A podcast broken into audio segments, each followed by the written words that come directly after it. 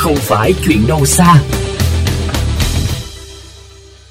Quý vị thân mến, ở tuổi gần 50, sau 25 năm chu du khắp các châu lục, Tranh Lục quyết định dừng chân ở Việt Nam. Vào thời điểm những năm 90, khi khái niệm về nông nghiệp hữu cơ còn rất mới mẻ, Tranh Lục đã quyết định đặt nhà máy Livergy du Mekong, hay còn gọi là vườn trái cửu long, chuyên sản xuất cà phê, nước ép hoa quả, trà tại Cần Thơ, trung tâm của vườn trái cây lớn nhất Việt Nam và theo đuổi con đường phát triển nông nghiệp bền vững. Nhiều người cho rằng đó là một cuộc phiêu lưu mạo hiểm, còn với người đàn ông đã từng cùng nông dân Việt Nam trải qua những đợt đại dịch trong lịch sử, từ SARS đến COVID-19, ông đã vượt bão như thế nào? Jean Lục sinh ra trong một gia đình nông dân nhỏ ở Pháp.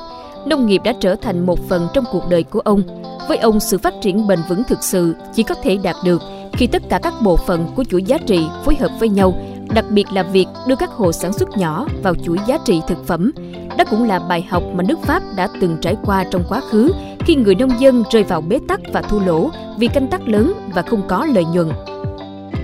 Quan điểm của Tranh Lục là nếu làm nông nghiệp chạy theo sản lượng, năng suất cao và giá rẻ, nông dân sẽ không thể nào sống nổi. Việt Nam đang đứng ở ngã tư đường, tương tự như ở Pháp của nhiều thập kỷ trước. Vậy ở ngã tư đường, Việt Nam sẽ chuyển hướng sản xuất theo mô hình nào? Trong 20 năm nữa, số lượng người làm nông nghiệp ở đồng bằng sông Cửu Long từ 10-12 triệu sẽ giảm xuống còn 200.000 nông hộ thôi. Khi hướng sản xuất hàng hóa mà chỉ quan tâm đến năng suất, đồng nghĩa với việc sẽ sử dụng chất hóa học. Người đầu tiên phải chịu hậu quả bệnh ung thư, đó chính là người nông dân. Chính vì vậy, nên sản xuất hàng hóa ở mặt nào đó sẽ mang đến bệnh tật cho người nông dân. Đồng bằng sông Cửu Long, với số lượng nông hộ nhiều như vậy, có thể đi theo hướng sản xuất sản phẩm hữu cơ với sự đa dạng sinh học mà nó vốn có và phải hướng đến nông nghiệp tôn trọng môi trường. Tranh Lục chia sẻ, trong đại dịch Covid-19, nhiều nông dân phải chịu cảnh rớt giá, nông sản làm ra không thể bán được. Trong khi đó, họ phải vất vả mỗi ngày. Trong quá trình làm việc với 2.000 nông hộ nhỏ tại Việt Nam, ông đã thuyết phục họ làm nông nghiệp sạch, từ bỏ thói quen dùng phân hóa học, thuốc diệt cỏ và thuốc trừ sâu.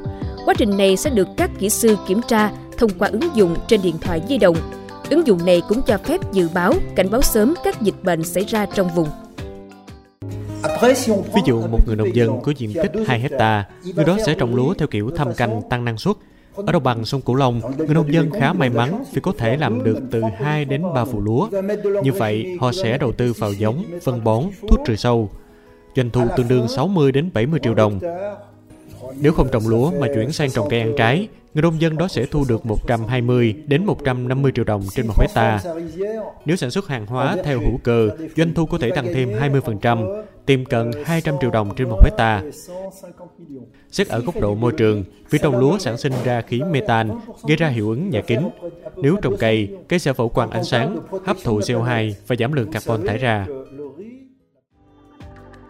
Theo tranh lục, đồng bằng sông Cửu Long là khu vực duy nhất trên thế giới có những đặc tính đặc biệt và cần được bảo vệ.